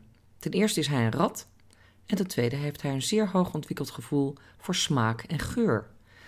Hij kan in de afvalbak de exacte ingrediënten ruiken en proeven van de weggegooide e- etenswaren. Hij heeft een gave en zou graag kok worden, maar zijn vader en leider van de rattenfamilie ziet daar niets in. Waar Remy's zeer verfijnde smaak en geur wel geschikt voor zijn, is voor het detecteren van rattengif in het afval, al dus zijn vader. Remy heeft gehoord dat je bent wat je eet. En hij wil geen afval meer eten, maar goed spul. Zijn vader is het daar niet mee eens. Remy wil het goede spul uit de keuken van de bewoner van het huis stelen, ook omdat dat eten niet vergiftigd is. Maar zijn vader verbiedt hem de keuken van de mensen te betreden, want mensen zijn gevaarlijk voor ratten. Remy bewondert mensen juist omdat zij dingen ontdekken en creëren, en vooral om wat zij doen met voedsel. We zien hoe Remy eenmaal in de keuken van het huis ontdekt hoe twee afzonderlijke smaken, van een stukje kaas en een aardbei, samen weer een heel nieuwe smaaksensatie opleveren. Dus nu besluit Remy: heb ik een geheim leven. Oh. Ja, dan krijg je die, nou ja, dan krijg je die scène niet waarbij ze met dat geweer op het plafond schiet. Ja, want uh, ratten hebben een slecht imago en dat is lastig, want hij heeft de ambitie om uh, chef-kok uh, te ja, worden. wat hij tenslotte ook wordt. Ja, ja. Dat is het ja. aardige. Je hebt toch een, een hele ja, aandoenlijke fascinatie voor die, verhalen met dieren in de hoofdrol. Of het nou Winnie de Pooh Ja, is of zit, ja, ja, ik zit daar niet mee. Je weet dat het van symbolische aard is, maar eh, dat, is, dat is ook het eh, geweld in, in films waar helemaal geen dieren in voorkomen. Is het geweld heeft een strikt symbolische functie. Ja, De Tom Cruise eh, overkomt van allerlei gewelddaders en het heeft alleen, is alleen maar van symbolische aard in feite. Maar, Daarom is het ook zo vervelend in het algemeen. maar hou je niet echt van dieren, alleen als het van symbolische aard is? Ja, jawel, jawel, ik hou wel van dieren. Ik hou zoveel van dieren dat ik tegen huisdieren ben, bijvoorbeeld. Maar je hebt toch poezen? Ja, die, maar die, de laatste drie poezen zijn overleden. Ja. Ja, en, en nou ja, dat was natuurlijk een enorme slag. En mijn vrouw zou best wel weer een nieuwe poes willen hebben, maar die heeft nu uitgerekend, poezen worden bij ons altijd enorm oud, dat, dat, eh, dat er een goede kans is dat wij in de negentig moeten zijn om, om het leven van die poes eh, te laten, zich te laten voltooien. Ja. En zij is bang dat ze dat niet gaat halen. Ja, dus er geen poes meer. En heeft er geen vertrouwen in wat er met die poes gebeurt als. Hè? Ja. Ja. Dus dan moeten we in het testament een legaat opnemen voor verzorging. En, Ga- ja, dat je 10.000 per jaar vermaakt aan je poes. Ja. En dan weet je ook nog niet zeker of degene die dat uit moet voeren denkt, zo, 10.000 euro. dat stomme klote beestjes eh, kwijt zien. Nou ja. Ja, je kan je beter gewoon nog een keer Bambi kijken en op die manier eh, je laven aan de ja, aandoenlijke ook- ook- dierenspul. Ook, ook huisdieren, nou ja, honden zijn wel heel erg sterk gedomesticeerd, maar katten eigenlijk niet zo verschrikkelijk. Hè. Denk aan die 100 miljoen kills van vogels per jaar in Nederland. Ik, ja, ik- nou, dat doet mijn kat inderdaad aardig ik duizend ben ook tegen voor. dierentuinen. Ja. Ik, ik vind eigenlijk dat je dat dan op een heel anders aan moet pakken dan als ik ergens droevig van word, is dan het van die hokken met die roofdieren erin of beren of Ja. zo. Dat je denkt, god allemachtig. Je kunt beter kort in de natuur leven dan, dan dat je hier 15 jaar zo'n klote hok wordt in Artis. Ja. Of Kijk, in voor een sommige, voor tuincentrum sommige staan dieren maakt het niet uit. Maar, ja. maar Je, je, de- je engagement eh, strekt verder dan alleen eh, het, eh, het dierenleed. Je wil ook graag dat, dat het de mensen enigszins goed gaat. Daarom wind je ook op over hoe het de afgelopen vier decennia in Amerika zich heeft ontwikkeld. ja. Een goede verdeling van welvaart komt een land enorm ten goede. Zeker, er is onweerlegbare wetenschappelijk onderzoek wat aantoont dat bij hele grote inkomensverschillen landen vaak een, een dysfunctioneel karakter krijgen. Ja, Dat zich allerlei wonderlijke maatschappelijke ziekteverschijnselen beginnen voor te doen.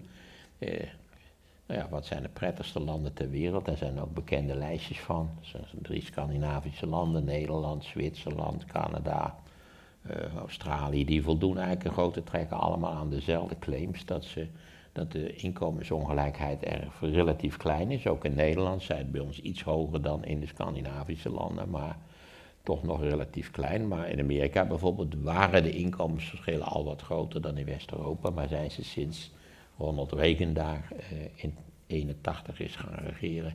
eh, ze zijn nu op het niveau van Mexico en Brazilië. ja, En, en de negatieve aspecten daarvan die zijn overal in Amerika zichtbaar natuurlijk.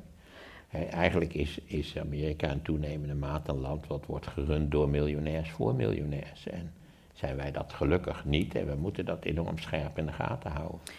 Het, eh, het populisme was iets waar, waar jij ook graag eventjes een, een, een kleine, eh, als onderdeel van de potpourri als, als een soort uh, rotte dissonant in, in, het, in het ensemble? Ja, begrijpelijk misschien, maar, maar toch, naar mijn idee is populisme vrijwel altijd een vorm van nihilisme. Er moet van alles kapot worden gemaakt, er moet van alles op worden geruimd. En er wordt Drain nooit, the swamp. Ja, en er wordt geen alternatief geboden. Ja. Hè? Dus, uh, hoe heet het, Obamacare moet worden afgeschaft.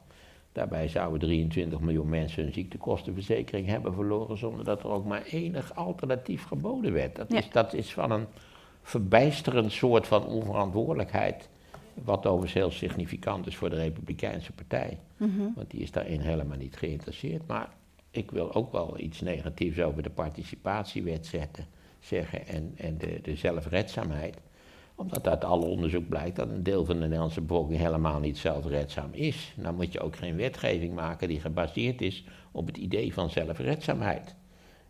men realiseert zich dat niet, maar iets meer dan 2 miljoen mensen hebben een IQ van onder de 80. En dan valt het leven al helemaal niet mee in een moderne samenleving. Ja. dan, dan, niet van 180, maar van onder de 80. Ja. Ja, ja dat is inderdaad niet... Uh... Ja, nou, het gemiddelde is 100. Ja. Ja. Um, zullen we dan even kijken naar die uh, populisten? Om ze eventjes. Uh, we, kunnen nou ja, nu, we kijken nu allemaal met veel. Ze zeggen, ze zeggen zulke vreemde dingen dat je altijd denkt: hoe is het mogelijk dat de mensen stemmen op die partijen? Hm. Dan geloof ik dat dat uh, Forum voor Democratie is in verval geraakt vanwege de inderdaad enigszins merkwaardige optredens van hun grote messias. Het mhm. is ook, zijn altijd messiasachtige figuren. Maar goed, we hebben ook Geert nog. Ja. Geert wil ook uit de EU, eh, terug naar de gulden. Eh, waarbij nooit wordt uitgelegd hoe dat dan gaat en, en, wat een handelsland als Nederland buiten de EU zou moeten doen. We hebben nu het, natuurlijk het voorbeeld van Engeland, wat voor complicaties dat geeft. En dan denk je, hoe, hoe, kunnen die mensen zulke onzin voorstellen? En dan ook nog, hoe kunnen er mensen zijn die erop stemmen? Ja, we hebben het nu over uh, Wilders en uh, Baudet, maar we hebben natuurlijk ook een... Uh... Je weet wat Baudet in het Frans is, hè? ezel. Ezel, echt waar? Oh, oh ik Ja, dat kan hij niet helpen natuurlijk, maar het komt, nee, maar het, is, komt wel goed uit. Het, is, het komt goed uit, ja. Uh, maar we, we, hebben natuurlijk een, een, veel langere geschiedenis. Uh, laten we even teruggaan. Helemaal doen we het hele rijtje Fortuin, Verdonk, Wilders. Ja, je kunt met Hartje maar beginnen. Dat is jaren twintig. Ja. Die moeten we er dan even bij denken. Want daar hebben we net even geen beeld van. Dit zijn wel wat oudere beelden, dus uh, even wat korreliger. Maar daar kijken we graag doorheen. We zien een compilatie van speeches. Als eerste Pim Fortuyn met zijn aanvaardingsspeech in 2001 van het fractievoorzitterschap van Leefbaar Nederland. Fortuyn zegt: We zijn gekarakteriseerd als rechts, zelfs als extreem rechts en dan weer links. Hij zegt het Dries van Acht na: Wij buigen niet naar links, wij buigen niet naar rechts. Wij zijn realisten met een hart. Wij zijn gewoon leefbaar Nederland. Volgaarne wil hij het lijsttrekkerschap van Leefbaar Nederland aanvaarden. Hij heeft daar alle vertrouwen in, hij heeft daar zin aan en hij besluit met de woorden: At your service. Daarna zien we Rita Verdonk met de presentatie van haar partij Trots op Nederland in 2008, waarin ze zegt dat wat haar drijft zijn al die mensen die weer trots willen zijn op ons land. Mensen die willen bouwen aan een betere toekomst voor onszelf, onze kinderen en onze kleinkinderen. Ze zegt dat veel mensen zich zorgen maken om de Nederlandse cultuur, omdat er een sterke weg met ons stroming is, die onze normen en waarden minder waardig vindt ten opzichte van andere culturen. Ze geeft het Sinterklaasfeest als voorbeeld en zegt dat deze weg met ons stroming overal slavernijmonumenten wil neerzetten om ons als slecht af te schilderen. En zegt Verdonk ze praten het goed dat mannen en vrouwen elkaar geen hand meer hoeven te geven. Hierna volgt Geert Wilders tijdens de algemene beschouwingen van 2017, waarin hij zegt dat op de, zoals hij dat noemt, planeet Rutte ze niet zoveel hebben met democratie. Zo'n burger, dat vinden ze maar lastig, zegt Wilders. En daarom stond de Tweede Partij van Nederland, de Partij voor de Vrijheid, bij voorbaat buitenspel. Anderhalf miljoen mensen zijn uitgesloten. Hun mening deed er niet toe, zegt Wilders. Ook het referendum wordt niet alleen afgeschaft, maar als het dan toch een keer wordt gehouden, dan zal niemand op de planeet Rutte er naar luisteren. Wat een vreselijke arrogantie, zegt Wilders. Hij vindt het kabinet en de vierpartijencoalitie een mislukking alleen al door het bij voorbaat negeren van het referendum. Dit kabinet zit vast in de modder voordat het is weggereden. Het gaat niet om wat de burger vindt, maar het gaat om platte macht. Het gaat om het pluche. Het gaat om het verdelen van de mooie baantjes, aldus Wilders. Als laatste zien we Thierry Baudet met het begin van zijn overwinningsspeech na de provinciale verkiezingen in maart 2019. De uil van Minerva spreidt zijn vleugels bij het vallen van de avond, zegt Baudet. En dat geldt niet alleen voor deze avond, het is breder. Vaak duurt het tot het moment dat het bijna voorbij is, vervolgt Baudet, voordat we ons realiseren wat we hebben en wat we hadden moeten koesteren als het bijna te laat is. En zo staan we hier te elfde uren, zegt Baudet, letterlijk te midden van de brokstukken van wat ooit de grootste en mooiste beschaving was die de wereld ooit heeft gekend. Als het de mooiste architectuur was, dan is het wel bijzonder dat het logo van zijn partij niet een echt typisch staaltje Nederlandse architectuur Nee, dat is, nou ja, dat is de klassieke Griekse vormentaal ja, ja, natuurlijk. Ja, Die, eh, de hele 19e eeuw zijn er dat soort van gebouwen gezet. Als je naar Washington gaat kijken, de helft, dat is... Neoclassicisme is heel dominant als het gaat om regeringsgebouwen ja. enzovoort. Ja, wat moet, je van al deze, wat moet je van al deze clowns zeggen? Dat is toch één ding wat, wat, wat Wilders zei, dat, dat, er, dat hij inderdaad bij die coalitiegesprekken direct buitenspel stond. Ja, en dat er toch anderhalf, ja, ja, maar ja, ik maak me wat dat betreft, eh, eh, nou, ik ben natuurlijk ook wel veel bezig met die Amerikaanse verkiezingen, maar die hele grote groep mensen die zich toch tot dit soort figuren wendt, wat is nou het antwoord hierop dan? De, wat is, nou, daar is geen antwoord op. Is, daar is geen direct antwoord op. Het enige wat je ervan kunt zeggen is, het enige zinnige antwoord is dat je meer doet voor de, zeg maar, onderste 30% van de bevolking. Dat geldt voor Amerika, misschien in, en, en in Nederland geldt dat ook. En daarvoor is, dat is zonder meer een feit, in de afgelopen 20, 25 jaar te weinig gedaan. Vandaar eh, wat ik zei over de, de kwestie van, eh, van de zelfredzaamheid. Een heel mooi idee, zelfredzaamheid. Eh, voor die mensen die een zekere mate van onderwijs hebben genoten, een zekere mate van inkomen hebben. Maar voor heel veel mensen is zelfredzaamheid een groot probleem. Ja, En, en met name natuurlijk eh, kabinet Rutte 2, eh, PvdA en, en VVD, heeft toch een aantal dingen gedaan die ik, die ik volstrekt onjuist vind. Waar ik bovendien, ik was, ik was lijstduwer, ja. nationaal lijstduwer, dus ik voelde mij extra in de wiek geschoten. Dat ik daar een soort, ik voelde een soort onzin natuurlijk, maar ik voelde toch een soort verantwoordelijkheid voor het naar mijn idee deels volstrekt asociale karakter van dat beleid. Het, sluiten van verzorgingshuizen zonder dat er duidelijke alternatieven waren. Eh, De rem die gezet is op de, op de eh, instroom van sociale werkplaatsen zonder dat er een duidelijk alternatief was. Staatssecretaris zei ja, het bedrijfsleven gaat ruimschoots zorgen voor banen voor deze mensen in de normale, eh, op de normale arbeidsmarkt. Wat uiteindelijk bleek het er geloof ik 762 mensen te zijn die daadwerkelijk zo'n baan hadden gevonden. ja. En de rest zat thuis. Hè, vaak met een uitkering. En dan kun je net zo goed, kun je beter in een sociale werkplaats te werk gesteld worden. Ja.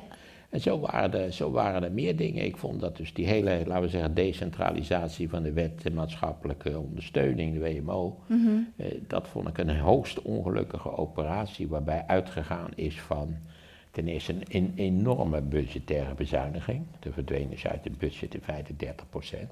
Ja. Dat ging allemaal toch geloof ik 200 miljoen als ik het wel heb, dat zijn forse bedragen. Bovendien moesten die gemeentes dat gaan doen. Sommige gemeentes hadden wel een soort apparaat, maar heel veel gemeentes hadden niet het flauwste totaal niet idee. geëquipeerd, Nee, nee. totaal niet voor geëquipeerd. Niet behoorlijk op voorbereid.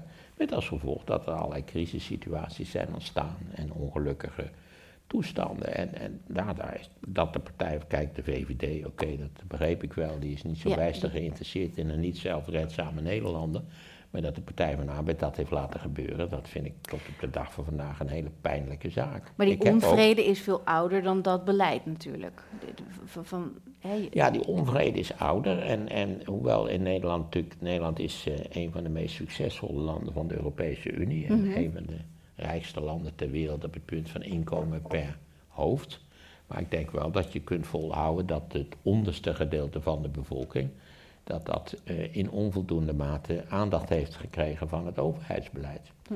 En ik zou het zeer op prijs stellen als dat eh, in, in, het, in een eventueel komend kabinet eh, zou, deels zou kunnen worden hersteld. Ik kan iedereen het boekje aanbevelen van Cenk Willink. Ja. Eh, eh, groter denken, kleiner doen. Dat is een voortreffelijk boekje. En heel dun. Eh, boven, ja, bovendien is het zo uit. Ja, het is, doen, Het is hè, zo. 110 bladzijden of zo. En het is toch vrij schokkend als je ziet wat, wat gedaan is. De ontmanteling eigenlijk Ja, van de, de ontmanteling van het, van het. Ja. uitvoeringsapparaat van de Nederlandse overheid. Als u wil weten wat er gebeurd is met de Belastingdienst. Of als u wil weten wat er gebeurd is met die, met die WMO. Als u wil weten hoe het gelopen is met het PGB. Nou, dat, al deze zaken. En die zijn steeds het slachtoffer geworden van een combinatie van reorganisatie en bezuiniging. Combinatie van die twee dingen die vaak enorm ontregelend hebben gewerkt. En het doel van deze hele operatie was, het langjarige doel, het structurele doel was een kleine slagvaardige overheid, waarbij een groot deel van de overheidstaken zou kunnen worden vervuld door geprivatiseerde Ja. eh, instellingen of instellingen die, zoals dat heette, op afstand werden gezet. Met verschrikkelijke gevolgen. Ja. En dat heeft zelfs ook voor mensen die eh, heel zelfredzaam waren. Ik heb vier maanden geen rijbewijs gehad, omdat het CBR niet in staat was om eh, de keuringen voor 75-plussers in orde te krijgen. Ja. Om maar een klein voorbeeld te geven. En Wat toen heb je toch in ieder wat geval één keer heeft eh, getroffen. Bedenk, denk aan de vermarkting van de thuiszorger. Ja, Hè? ja. In een vorig kabinet is Balkenende 3, als ik het wel heb, Balkenende 2. Hè, dat weet ik nog wel mijn moeder. Mijn moeder had ook thuiszorg. Mijn moeder begon toen te dementeren. Mijn moeder had elke dag een meisje, dat hielp haar met wassen en aankleden en kwam op een vast tijdstip. Toen werd de thuiszorg vermarkt en toen kwamen er 16 verschillende meisjes Ja. op 25 verschillende tijdstippen. Wat natuurlijk voor mijn dementerende moeder een reden was voor angst, onzekerheid. Ze Ja. wist niet waar ze aan toe was. Eh, ik denk nog wel eens, ik hoop dat de uitvoerders van dit soort van maatregelen s'nachts wakker schikten. Hè, met name Balkenende. Hm. Christelijk geïnspireerd. Hè. Je vraagt je altijd af waar ze het vandaan hebben, die lulkoek. Over dat christendom en de naaste het, uit het, liefde. en- uit het Oude Testament, denk ik. Ja, Ja, Ehm, eh, maar, het- maar het is dus ouder, die, die onvrede. Want ik wilde eigenlijk heel even, omdat het ook zo leuk is, eh, naar eh Jacobsen en Van S. Had je ook meestelijk gevraagd. gevonden, de tegenpartij. Maar dat is al uit 79, dus toen Ja. was die roerde die dat- onderbuik dat- zich dat- toch al flink. Ja, Want er ja. waren ook echt mensen die daar echt op wilden gaan stemmen. Ja, er zijn natuurlijk ook mensen die in vooral de oude wijken van de grote steden, waar het, waar het niet altijd even aangenaam was. En daar is te weinig. Daar is in die hele neoliberale eh, periode, die natuurlijk in Nederland begint in, nou ja, met het eh, eerste kabinet Lubbers, is daar te weinig aandacht aan besteed. En Nou. dat zullen we op een of andere manier moeten. En nu, ik was wel blij toch dat ik overal las dat, dat de rol van de overheid in de samenleving aan herwaardering toe was. Wat natuurlijk deels komt door, het, eh, door COVID. Hè, want plotseling blijkt er dat het enorm belangrijk is of je een, een actieve overheid hebt die ook in staat is om dingen uit te voeren. Ja. En we weten nu bijvoorbeeld dat er in de gezondheidssector veel te veel bezuinigd is. Met als gevolg dat we nu patiënten naar Duitsland of all places moeten transporteren, omdat wij geen capaciteit hebben. Precies, terwijl wij toch het meest geweldige land op aarde waren, met de meest Ja, prachtige is veel te veel architectuur, de bezuinigd in de- schilderkunst. In de De gezondheidszorg. uil van Minerva slaat de zijn vleugels Minerva, uit. ja. En Nou, we het gaan samen is- voor ons ja. eigen. We gaan heel even kijken naar Jacobs en Van Es met uw welbevinden. We zien een fragment uit 1980 waarin Jacobsen en Van S in een decoortje zitten met op de achtergrond iets dat lijkt op een tapijtrol met het logo van hun tegenpartij erop. Er staat een gouden telefoon op een salontafel waar Wim de Bie als Van S zijn benen op gelegd heeft. Hij draagt cowboylaarzen. Ze hebben beide een biertje in hun hand. Kees van Kooten als Jacobsen gekleed in een lichtblauw pak loopt naar de camera en begint zijn betoog in plat Haags met... Ze zeggen steeds vaker tegen mij: wat lijkt je toch op Roland Regen? Nou, u zegt dat. En ik heb er eens op gaan letten. En ik moet zelf ook zeggen: ja, ik heb al wat van Roland Regen, alleen wat jonger. Jacobsen hoopt dat Roland Regen de volgende president van Amerika wordt. Want de tegenpartij is het op één punt met Roland Regen eens. En dat is dat de cowboy nooit mag verdwijnen. Want de cowboy is de vrije jongen. Want volgens Jacobsen zijn ze wel heel snel met comitéetjes voor uitstervende walvissen, voor verdwenen vogeltjes, voor zeldzame lijpe bloemetjes. En in elke boom die er nog staat, is voor tonnen aan subsidie in zijn bast gepompt. Al heb je maar zo'n puistje, zegt Jacobsen, dan komt er al een boomchirurg met zwaarlicht. Terwijl jij als vrije jongen uren in de wachtkamer van je dure ziekenfondsgeld kan zitten. Wauw. Bizar, Ja. toch? Hoe spot-on dat was. Of, Ja, het was meestelijk gevonden. De vrije jongens. Ja, hè? en een gouden telefoon. Je Ja. kan de Donald Ja. Trump zo in dit tekortje Ja, neerzetten. Donald Trump heeft ook een, een fantastische wansmaak. Dat je denkt, hij doet het erom. Ja, ja. Ja, je weet- ik denk, je zo weet- erg kan het toch Ja. niet zijn? Je Maar weet, wel. je weet dat het serieus is. Ja. ja. Ja, Ja, het- dat is het wonderlijke, dat, die, eh, dat, dat er wel iets te begrijpen valt van die ontevredenheid aan de onderkant van de samenleving. Bij een natuurlijk zeer sterk expanderende economie, waarvan andere groepen natuurlijk vrij zichtbaar ook geprofiteerd hebben. En dat dan, dat is het gekke, dat ze dan in handen vallen van die partijen die de meest idiote plannen hebben, die ook voor die onderkant uiteindelijk enorm nadelig zouden zijn. ja. Iedereen begrijpt dat als je uit de EU stapt als klein handelsland, hè, ik geloof dat 70% van onze import en export betreft de Europese Unie, dat is vrij raar dat je dan van plan bent om eruit te stappen. Ja. Dat wil Baudet, dat wil eh, Geert Wilders. Nou, we hebben in Engeland gezien wat voor resultaten dat heeft gehad. Omdat je op zichzelf best iets van die ontevredenheid of van die ongelukkigheid kunt begrijpen, maar dat zul je anders aan moeten pakken. Dat betekent dat je af moet stappen van het neoliberale beleid ten aanzien van de overheid. De overheid is niet een, een BV'tje, niet waar, waar met cliënten die zo snel en zo effectief mogelijk moeten worden geholpen, want dat is een heel andere wonderlijke zaak. Dat is de claim altijd van het neoliberale beleid is geweest, dat de vrije jongens, dat de burgers meer ruimte zouden krijgen om te doen en te laten waar ze zin in ja hebben. omdat de overheid zo slagvaardig is. Ja, dan. in de werkelijkheid is dat helemaal niet gebeurd. Sterker nog, zelfs mensen die heel zelfredzaam zijn, die in contact raken met de overheid in bepaalde situaties, die zullen de overheid ervaren als een buitengewoon onaangename en vijandige instantie. Ik zwijg nog van de, van de dikke schil van, van eh, laten we zeggen, eh, internet-ontoegankelijkheid die de overheid rond zichzelf gecreëerd heeft. Ja. Ja, en eh, nou ja, zoiets eenvoudigs als dat jij inderdaad vier maanden zonder rijbewijs hebt rondgelopen. denk ik, goh, ja, je zal toch je verantwoordelijkheid hebben genomen en ge- geprobeerd hebben dat te regelen. En d- Nou ja, ik was dat gewoon, lukt ik dus ben, niet. ben ruimschoots op tijd gekeurd. Ik ben goed gekeurd. Al zei die arts van, nou, u ziet niet veel meer, maar eh, keur u goed. Oké, daar kon ik wel, hè. Als vrije jongen kon ik daar wel begrip voor opbrengen. Ja, Eh, eh, dat was wel een merkwaardige zaak. En vervolgens je ziet niet veel meer, maar ga maar rijden. Ja, stuur je het positieve keuringsrapport stuur je op naar het CBR en je krijgt nog wel een bewijs van ontvangst. En er staat wel in die brief dat het wel even kan duren tot... Ik wil dit toch wel afmaken, dit verhaal, omdat het vrij komisch is. We begonnen aan de opnames van de slimste mensen. Dus ik bel die directeur van die productiemaatschappij op. Ik zei, ja Bernard, eh, je zult mij eh, met 's ochtends op moeten halen per taxi en s'avonds weer terug moeten brengen. Ik ga niet met de stoptrein naar Hilversum voor dat programma. Nee, Eh, want ik kan niet rijden. Ik heb geen, ik heb geen rijbevoegdheid. Oh, zei hij, dat gaan we regelen. Ik zei, hoe dan? Nou, ik bel even met het CBR. Ik zei, ken je daar iemand? Nee, ik ken daar niemand, maar je zult zien, het komt zo in orde. ja, En hij belt de volgende dag. Zei, zeg, het is allemaal in orde. Je kunt Ja. je rijbewijs ophalen bij het eh, gemeentelijke kantoor hier. Waar ik overigens tien dagen moest wachten voordat er een afspraak kon worden gemaakt. ja. Dat je ook denkt, moet je nu heel lang wachten bij het stadskantoor onzin, als je iets hè? wil. Ja, dat is Want waar. als je daar gaat zitten, dan staan ze allemaal met elkaar te lullen in die kant. Nou ja, sorry. ja, voordat je het weet ben je ook. Ja, ik zou je- toch nog eens die tegenpartij inderdaad... geluiden. Dus ik zei tegen Bernard, eh, zei ik van, eh, hoe heb je dat dan gedaan? Nou, zei dat was heel simpel. Ik heb gezegd dat je bij elke uitzending van de slimste mens zou beginnen met te zeggen, nou heb ik nog steeds geen rijbewijs.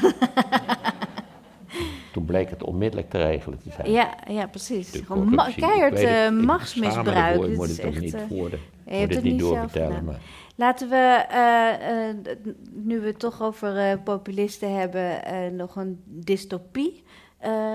Afsluiten met een dystopisch toekomstbeeld. namelijk Blade Runner. Was jouw laatste verzoek. ja, strijd tussen de mensen en de wat, Wat robots. scène hebben jullie eruit We hebben de, de scène eruit gehaald dat Rutger Hauer het opneemt tegen Harrison Ford. Rutger Hauer als robot, Ford als echt mens. Maar nou, Ja, dat is ook de vraag, hè. dat is de vraag. Ja, waarschijnlijk is, is ook, ook eh, Ford in deze film ook een replicant. Och nee toch? Ja, dat is wel eigenlijk de Dat is het- onderliggende bedoeling ervan. Oh, Als je heel goed kijkt, ja? er zijn ook twee versies. Er is een, een normale bioscoopversie en er is een zogenaamde director's cut. En die zit een beetje anders in elkaar en die eindigt ook anders.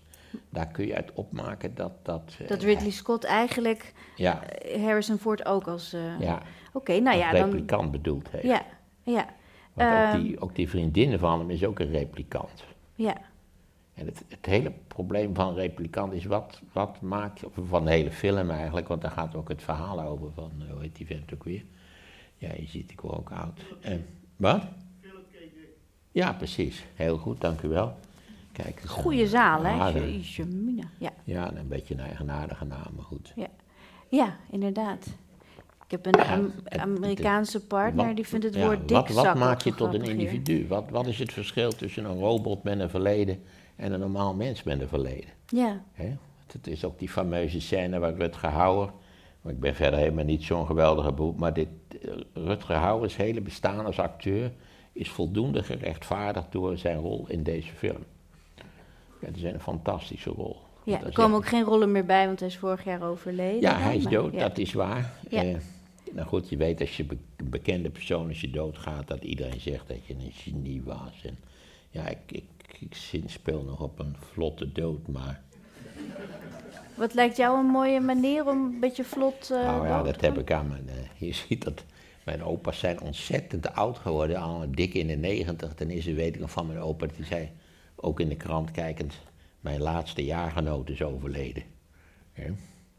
En dan is de begrafenis van de betrokkenen, ja, de familie is er kinderen en kleinkinderen. Ja. Maar verder is er niemand. Er zijn geen kennissen meer over de hele, je hele generatie is, als je boven de negentig overlijden, weggevaagd, als het ware. Ja, Het is ook, en, en je bent al lang vergeten, heb je niet dat je wel eens in de krant leest, eh, staatssecretaris Pietersen overleden. Ja. En dan blijkt die staatssecretaris te zijn geweest in het kabinet Marijnen. Hè? Van, van iets raars. ja, En zo'n figuur heeft ooit een politieke carrière gehad, is Kamerlid Daarna nog een geweest. heel leven. En, en, en is tenslotte met pensioen gegaan. Nou ja, zeg maar, als je 65 bent en wordt eh, 98, dan heeft hij daarna nog 33 jaar geleefd. Ja. Totaal vergeten. ja. Dus Jij je kan ook nog niet- heel lang leven. Nou, je doet er wel veel aan om niet vergeten te worden. Ja, ik doe mijn uiterste best. Ja, ik vind... Maar ik kan je garanderen, je wordt tenslotte altijd vergeten.